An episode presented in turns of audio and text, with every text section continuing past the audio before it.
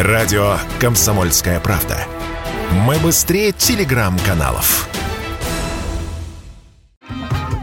Рынок замер и ждет, что будет дальше. Констатировали автоэксперты месяц назад, когда санкционная эпопея лишь начиналась. Сейчас она длится больше месяца, и некоторые тенденции уже можно отследить. Как и ожидалось, новые автомобили подорожали, в среднем на 40%. Так, стоимость автомобилей Kia, самой популярной в России иномарки, выросла на 24-39%, сообщает агентство «Автостат». Наибольший рост до 60% отмечен в премиальном сегменте иномарок. Дорожает и отечественное. Например, автомобили Lada, в зависимости от модели и комплектации, на показатель от 11 до 47%. О том, какие итоги подвели к концу марта в сети автосалонов «Фрэш-Авто», Радио КП рассказал основатель и глава компании Денис Мигаль. Мы, в общем и целом, не задирали цены на вторичку. В общем и целом, в рамках штук мы показали хорошие показатели, то есть мы продали достаточно большое количество машин. Кроме того, мы продолжали покупать, мы много покупали и уже, так скажем, по новым ценам, по дорогим. Если говорить про новые автомобили, то там немножко не от нас зависит.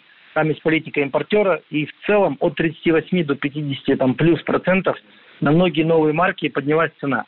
И здесь мы не можем от себя ничего придумывать, мы просто-напросто, как и все, наверное, дилеры, подняли цены как раз-таки в пределах вот тех повышений, которые сказал производитель. Если говорить про кредиты, то с учетом возросшей кредитной ставки доля продаж в кредит сократилась в 2 раза.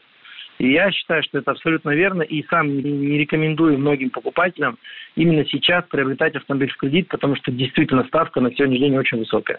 По некоторым оценкам, складских запасов машин премиум-сегмента хватит на 2-5 месяцев. Средний сегмент продержится чуть дольше. Так или иначе, понятно, в условиях приостановки поставок в Россию, а также локальных производств, дефицит и цены будут лишь расти. О том, что будет представлять собой российский авторынок в ближайшие месяцы, нам рассказал Юрий Урюков, заместитель главного редактора проекта Motor1.com.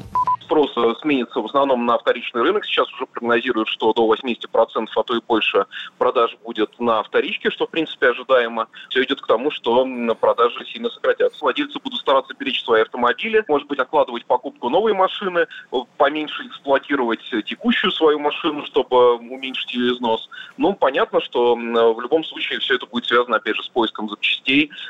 И, опять же, кстати говоря, тех же рук, которые смогут обслужить автомобиль уже в новых реалиях, потому что очевидно, что обращение к официальным дилерам, например, уже будет, опять же, роскошью. Да и не очень понятно, как они будут действовать в условиях дефицита именно официальных запчастей. У сторонних сервисов еще будут заменители, так или иначе. Фраза «автомобиль не роскошь, а средство передвижения» становится неактуальной. Будем надеяться, ненадолго. Василий Кондрашов, Радио КП. Если тебя спросят, что слушаешь, ответь уверенно. Радио «Комсомольская правда».